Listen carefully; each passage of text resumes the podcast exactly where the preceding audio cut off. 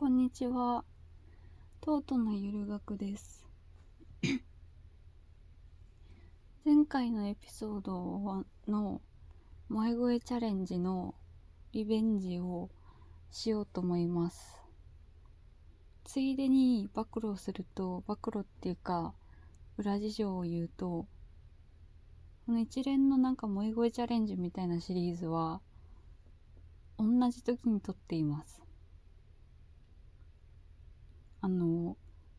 今夜なんですけど寝れなくて、寝れないけど、この企画を思いついたから、じゃあ、ポッドキャスト撮ろうと思って、撮ってます。ありがたいですね。ポッドキャストがあるというのは。というわけで、萌え声チャレンジ、ルールは、えー、っと、全力のすっごい頑張ってる萌え声で、えっと、いつもトートのゆる学で話すようなことを話して、笑っちゃったら即終了。さあ、今回はどこまでいけるかな？萌え声チャレンジ、スタート。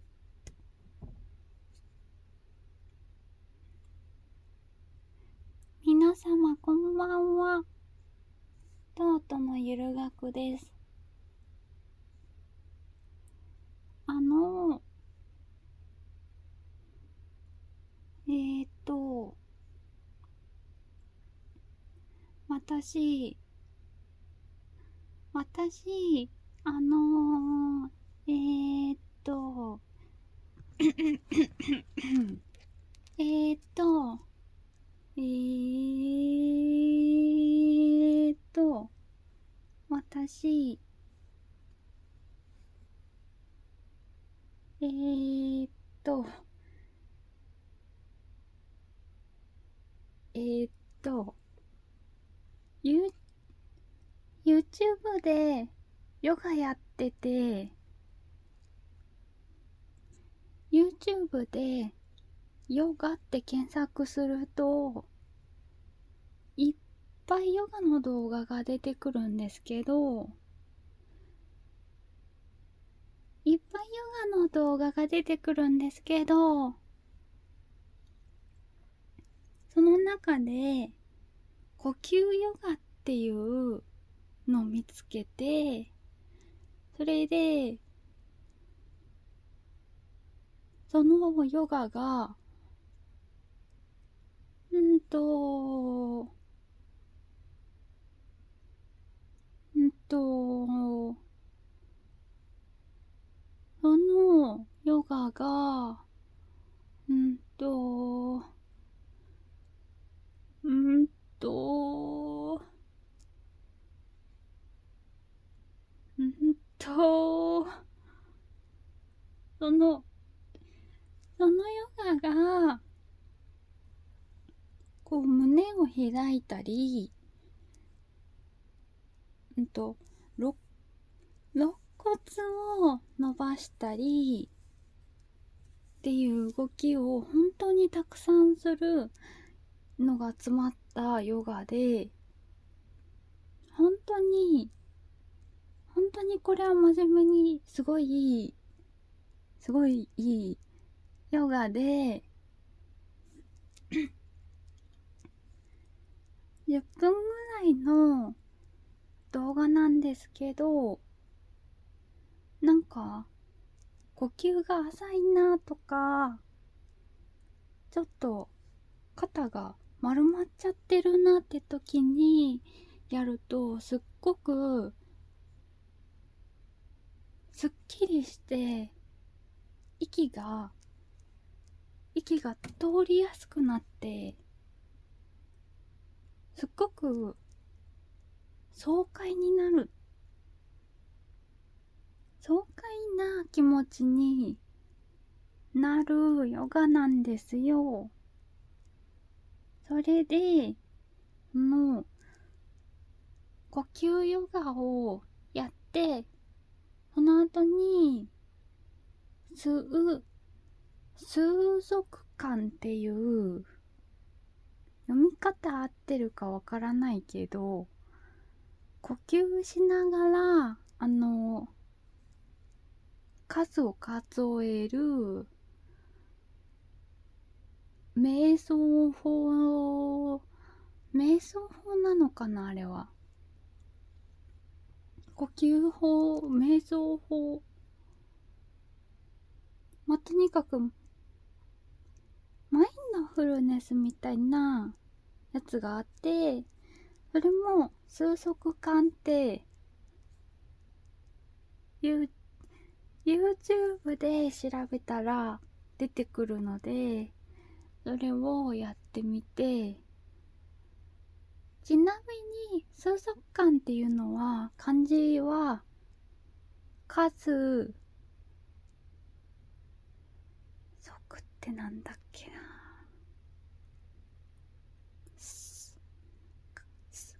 数、息、あと忘れ、忘れました。ひらがなの数足感で出てきます。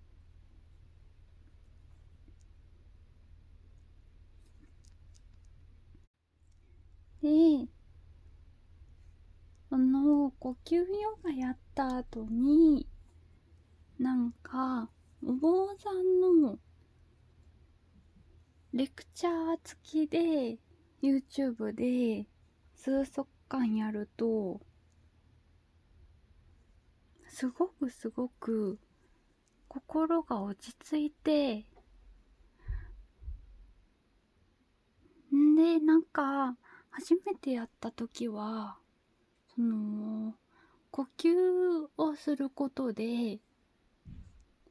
なんだっけ呼吸することで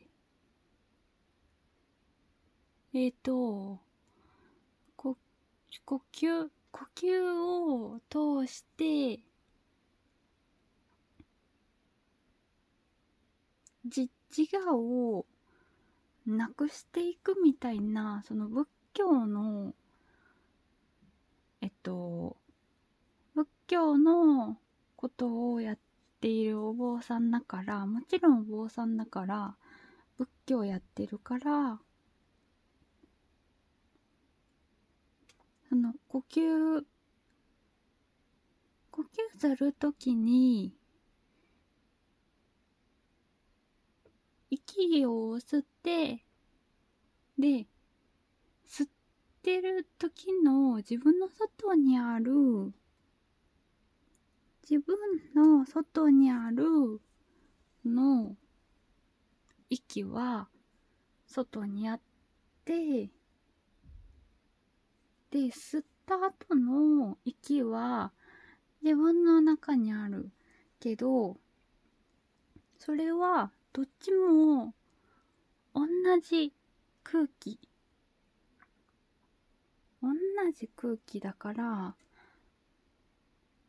うーん、なんて言ってたっけな。なんて言ってたっけ。